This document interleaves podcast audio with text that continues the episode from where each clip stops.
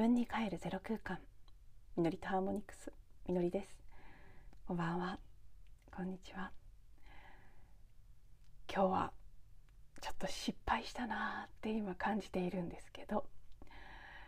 日中夕方ぐらいにかけて結構あれ話そうかなこれ話そうかなっていうことがいっぱい出てきていたような気がするのですが録音する前にひとしきりマリンバを弾いてしまいまして何だったかなって。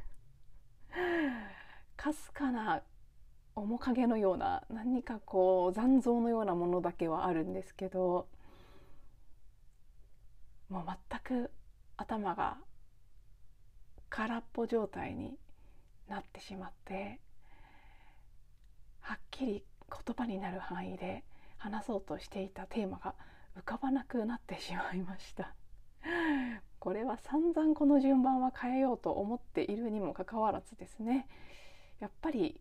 なんとなくその時やりたい方を先にやるというそれも大事なことだと思っているので 今日ははい弾いてしまいましたところ消えましたね。でしばらくこの録音ボタンを押す前に瞑想をして宇宙の意識とつながるような状態を意図的に作って何か今日話すのに最善であるもの最高最善であるものを教えてくださいというふうに糸を放って待ってみたんですけど、うん、これはね来てないじゃないのかもしれないです。浮かんでるものはあるのに無意識に健在意識で判断してこれは違うってあの気づかないぐらいのスピードですよ。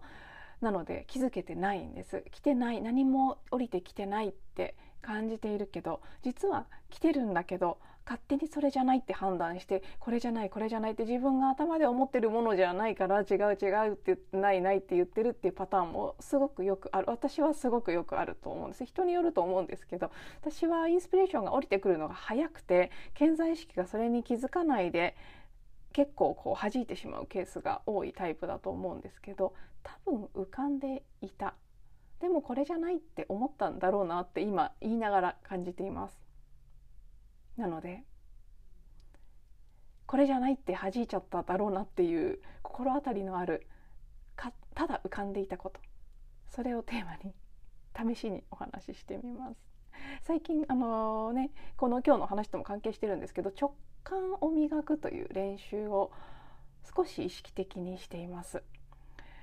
自分が頭で考えないでこれって入ってきたものを選んでみたり例えばお買い物に行った時吟味して頭で考えて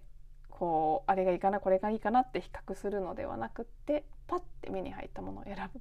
例えば昨日は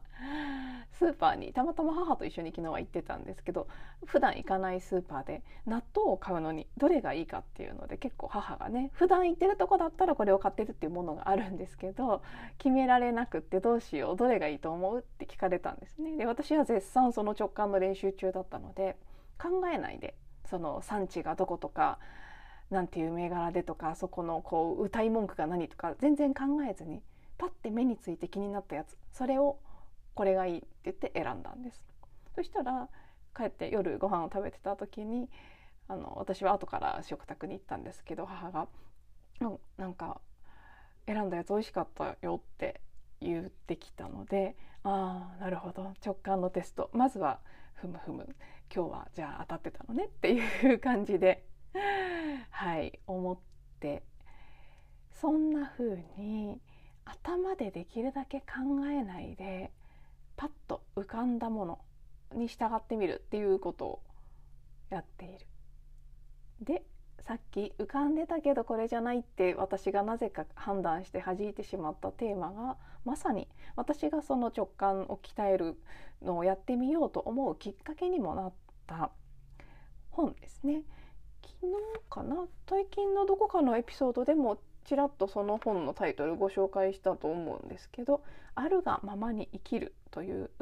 えーと、これも以前からご紹介してる波動の法則を書かれた足立育郎さんの妹さん画家でもあった方ですけどその方が書かれた本なんですね。でこれ私昨日足立幸子さんってお読みして多分幸子で合ってると思うんですけど ちょっと調べてみたんですけどねどこを見ても読み方の情報が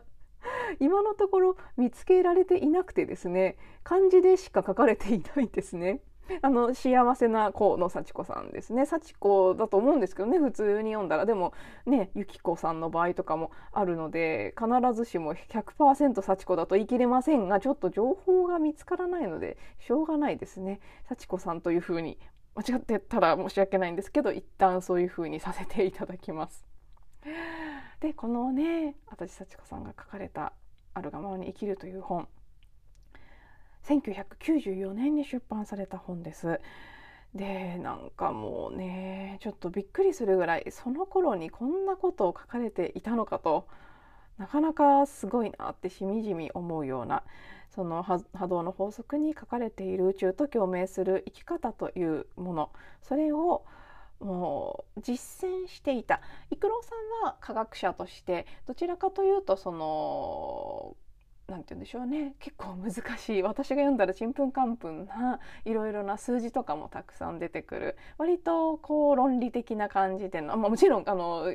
話扱ってる内容が全然科学では扱いきれないぐらいの英知の部分を語られているのでそれに当てはま当てはまることばかりではないんですけどでも比較的科学的なアプローチで解説されているのに対してこの妹さんの方はもうアーティストであったということもありあくまで彼女がこのまさにタイトルの通りあるがままに生きる。そしてこの波動の法則に書かれているようなこと。それを自分が実践して宇宙や地球と調和した生き方をしてきた。それによってアート作品を生み出したりしてきたその体験談というかね実践してきたことを講演会などでお話しされた内容それらがまとめられたすごく読みやすくて分かりやすい本だったんです。でもうねどこが印象に残ったっていうのを1個や2個開けることが非常に難しいぐらい もうなんか Kindle で読んでたんですけどハイライトっていう機能があって線を引けるんですけどハイライトしようと思ったらもうマイページマイページハイライトだらけになっちゃうからどうしようっていうぐらいもう全てのページ全ての言葉の中にああって響くところがあったんです。そしてそう幸子さんが本の中で書か,、まあ、書かれているか、まあ、語られていることの一つがそのまさに私が昨日納豆で実験したような同じようなまさにスーパーでのこととかも書かれていました何を作るか決められないっていう方は、まあ、頭を空っぽにしてカートを持ってスーパーの中をただ歩いてみてくださいと。で何を作ろうとか考えずなんとなく気になるものを、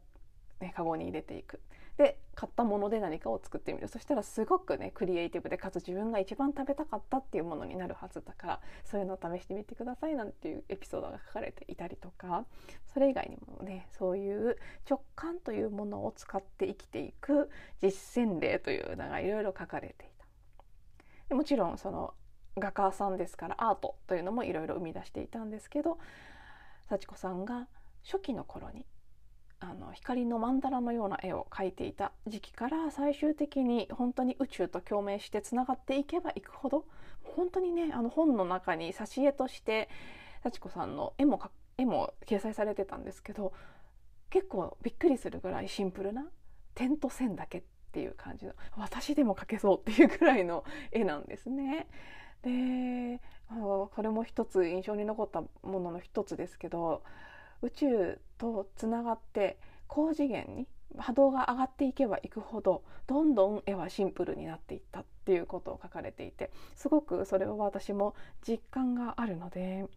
あそうそうなんだよなっていうことを感じたりして、まあ、本当に本当にもうちょっと数え上げたらキリがないぐらいたくさんの部分に感銘を受けたんですけどその中で私が読んでてすごく救われた思いがした部分がぼーっとするのはとてもいいことですと何度も何度も語られていたことなんです。ぼーっとしなさいと頭を空っぽにしてその状態で宇宙から降りてくるものとつながるんですとでそのためにはねできるだけ自分の頭にあるものを、まあ、浄化するなりアウトプットするなりして空の状態に置いておく。でリラックスしてぼっとした状態その時に本当にその宇宙からのインスピレーションというものは降りてくるっていうことを書かれていた。これはねなんか当たり前のことのように聞こえるかもしれないですけどでもすごく改めて言われて説得力がありましたし逆に言うと普段の私たちが生きている社会というのはぼーっとするのは良くないことだと基本的には思われている。もちろんなんかあの休暇でリゾート地なんかに行ってぼーっとしてるそれはすごくいいことだというふうに認識されるでしょうけど日常生活とかお仕事の場面でぼーっとしてるって言ったらほとんどの場合悪いことだというふうに見なされてしまいますよね。だけど幸子さんが言ってるのは別にそういう休憩のタイミングだけじゃなく作品を作る時であれなんならこの本に書かれてるような講演会の時話すことはやっぱりね全く決めないんだそう決めなかったんだそうです。あのもうお亡くなりになってるんですけどだいぶ早くにお亡くなりになってさっき見たら47歳でお亡くなりになったそうですね。であの故郷の星のプレアデスに帰られたそうですけど。はい。えーとそうそう。なのでもうそう私もポッドキャストやその他の場面でも本当にできるだけ話すことややることを決めないワークショップでね。なんでなんであれそういうふうにしてこうもう何年も経ってますけどあやっぱりそういうふうにね足立さんも実践されていたんだなということが確認できてそれもすごく励みになりました。ああなんかこう、まあ、一つのね目的宇宙とつながるという目的でいい悪いというのを判断するとしたらあ間違ってなかったんだなっていうことを感じさせてもらったりもしてでそのやり方で物事をお仕事とかも全部やっていくとした場合はぼーっとしているというのはとてもいいことですということになるんですね。ですが私は本当に子供の頃からぼーっとした子供だったんです。ものすごくぼーっとしてたんです。そして多分父はそれが不安だったんでしょうね。こんな頭の悪そうなぼーっとした子で大丈夫なのかと。あのイメージで私がいつも思うのはサンリオのキャラクターのターボーというやつですね。ご存知の方もいらっしゃるかな。あれあんな感じの子供だったんです。口が開いてると。何回父にそれで怒られたり口をつねられたりして怖い思いをしたかっていうのは本当にもう恐怖体験として残っているんですけど口が閉じられなかったんですね。でも多分今思うとそうやって口を開けてポケーっとしていることで私は何かと交信していたんだと思うんですけどそれが基本的には、まあ、バカだダメだ。でねあとののろまみたいなことですね。行動が遅いとか忘れ物が多いとかそういうことでもだいぶ両親に注意をされましたから基本ボケっとしてたんですけどそれは悪いことだっていうふうに教え込まれ叩き込まれ強制してしっかり者っぽくだいぶ何重にも仮面をかぶって今の私があるんです。なので今の私を見て、まあ、マイペースだなとかうーんまあそのぼーっとしてるっていう表現ではないけれどもそういう一種のスペースみたいなものがある人だなっていうことを感じてくださる方はもちろんたくさんいると思うんですけど多分あんまりぼーっとしてるとかねそういうふうに思われることはない感じで過ごしてきた少なくとも、まあ、今ねこういうポッドキャストとかでつながってくださってる方はもう少し感じられてるかもしれないですけど会社を辞める前の大人になって社会人になってあるいは大学生とか学生時代とかっていうのは本当に誰からもなんか頭のいいしっかりした人と思われていたもちろんそういうシャープな部分も併せ持ってはいるんですけど同時にすごいこう空っぽな感じのもう何時間でもぼーっとしてられるんですね。前も言いましたけどヨーロッパ行きの飛行機ですら12時間とかのフライトで乗ってて1時間前の着陸のアナウンスでもう着いちゃうって思うぐらいいくらでも自分の意識をこう飛ばして自分の空想の世界とかで時間を過ごすことができる人間なんです。でも、まあ、だいぶそれをないことにしてきたところにいよいよこんな、まあ、もうすぐ45歳になりますけどこのタイミングで「それはいいことです」って今更すごい勢いで言われたっていう。なんかねなんか私がもちろんその足立さんの本の書かれてる内容にもいろいろ感動したり感銘を受けたりしましたけど同時に私がこう私自身の気づきとしてああぼっとしてる自分で別に良かったんだって思った時人生ってなんて面白いんだろうとも思ったんですね。これは半分皮肉も込めての面白いですけどもっと早くにぼっとしてるのはいいことですよって誰かが教えてくれたってよかったのにわざわざすっごいねこのぼーっとしてるっていうことを激しく非難する親のもとに生まれね若干暴力に近いぐらいのしつけをされてそうじゃなくなって頑張って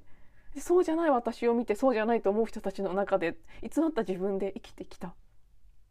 本当の能力は私は多分ぼーっとしてなきゃ発揮できない。多分そんな風にね足立幸子さんと同じように宇宙と共鳴して自分がこの人間側の自分が何かを頑張ってするというのではなくそれを明け渡してできるだけ手放して空っぽの状態で宇宙から降りてくるものを表現するそれはアートマリンバの演奏とか歌とかそういうアートである場合もあるでしょうしビジネスを通してさえそういうことはできるんですよね。それをやっていくこともしくはこういうお話かもしれないそれが多分私の役目でだからかなり空っぽな感じのぼーっとした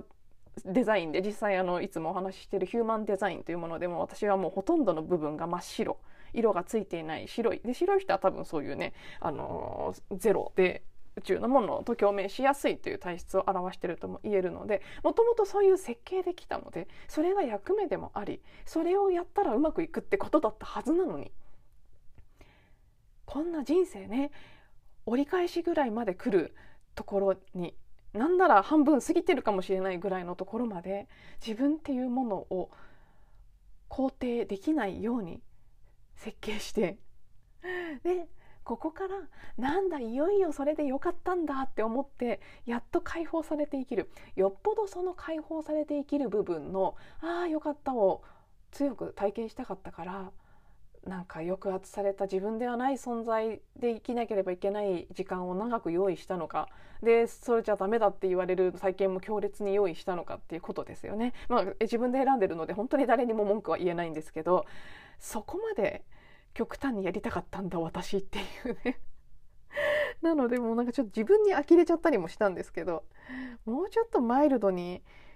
やってもねもうちょっと早くに気づけるとかもうちょっとなんかぼっとしててもいいよって言ってくれる親のもとに生まれるとか何かやりようがあっただろうにすごいなんだ何なんだろうなこれはというふうに思ったりもして。そう。でもね多分皆さんがそれぞれそういうふうにいろんな面白い設定をしてると思うんです。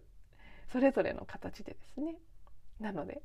そんなことを思いながらご自分の人生を見てみるとちょうどやっぱりこの前の秋分ですごく大きく切り替わったと思うんですねもちろん個々人でタイムラインの違いもありますけど集合意識や地球全体というレベルであの進化していってるところもあるので一部の人であったとしてもこうなんかこうやってねあこれでよかったんだっていう自分の感覚に気づく人が増えてくれば全体としてもそうなっていく傾向にはあるんです遅かれ早かれです。なので、まあ、今の時点でそういう体験別にされてない方ももしくは私よりとっくにとっくにもう最初から自分でいいんだっていう感覚で生きてる方もいらっしゃいますからね。そういうラッキーな設定をされている方もいらっしゃるかもしれないですけど、まあ、そうじゃない場合同じようにああこの自分でよかったんだっていう気づきを体験する方はこれから増えてくるんじゃないかと思うんです。そうすると人生のからくりも見えてくる？あそれで？なのにこんな人生に設定してたの？今まで。何やってんだろう？私面白いっていう。そういう感じにどんどんなってきて。でそうやって自分の人生を笑えるようになってくると多分何でも恋になっていくんだと思うんですね。私もまだその入り口にいるところなのであまり大きいことは言えませんけどでもそうなんじゃないかなっていう予感はしている。でね、それがどんどん連鎖的にいろんな人のところにそういう体験が増えてくる。でどんどん人類全体と地球全体のバイブレーションが軽くなってくる。なんだって笑えるようになった時 それが多分一番軽いバイブレーションに近づいてく状態でもあると思うんですね。あのなんだっけだだ何かでご紹介した時に5次元と3次元の違いをご紹介した時かな？ユーモアっていう感じ。ちょっと単語忘れましたけどそういうファニーが面白いっていうのもありましたよね。そうだから5次元ぐらいの世界文字元より上はその面白いすら薄れてくる世界だと思いますけど5次元ぐらいの世界っていうのはあなんだもうちょっと面白いじゃない私の人生って何やってんの私って笑えちゃう感じの軽軽さ軽やかさっていうのが出てくる領域で、まあ、それがうん、どんどん増しているんじゃないかなっていうのを私がたまたまこの「あるがままに生きる」という本をこのタイミングで手にしてこのタイミングでぼーっとしてるのはいいことですって言われてなんだってなった。これは偶然ではない。し何か本当全体の流れを表してもいるんじゃないかということでですね。もうはい今日はそう録音ボタンを押す前にさっきも言ったかもしれないですけど今日一番私が私自身も話していて楽しくて聞いてくださる方にとっても役に立つテーマを教えてください。それを話せるようにしてくださいというふうにプログラムをして録音ボタンを押す前は何も出てこなかったんですけど信頼して何もない状態でボタンを押しました。でもうプログラムしたのでその時降りてくるものが正解だというふうに信じてやってみようと思ってこれ全部ねその足立幸子さんの本に書かれているやり方ですけどそれで結果この話が出てきました。私自身は話して、うん、これで良かったというか楽しかったし良かったっていう感じがしています。お役に立つかどうかは私は確認できないので分かりませんけど、まあ、引き続き今までもそうでしたけどより一層意図的にこんな形で、うん、宇宙から来る本当にその日々一回一回の中で最善のことが出てくるようにという意図だけして頭は使わずに空っぽにして話すということをますます強化していきたいなと思いますどんなことが起きるか分かりませんがもしね直接やり取りする機会がある方であったりもしくは何らかの形でメッセージしてもいいぞという方はね、どんな風に感じられたとか変化があったかもしれない。その今日今日だけじゃなくてですねこの先そういうことについても何かね、フィードバックとかコメントいただけたら嬉しいなと思いますし。別に私に知らせなくても。あなるほどね。そういうふうにやって話すとこういう感じになるんだってご自身で感じられてそれを何かに役立てるなりなんなりもししていただけたら大変嬉しく思います。では最後まで聞いていただいてありがとうございます。また次のエピソードでお会いしましょう。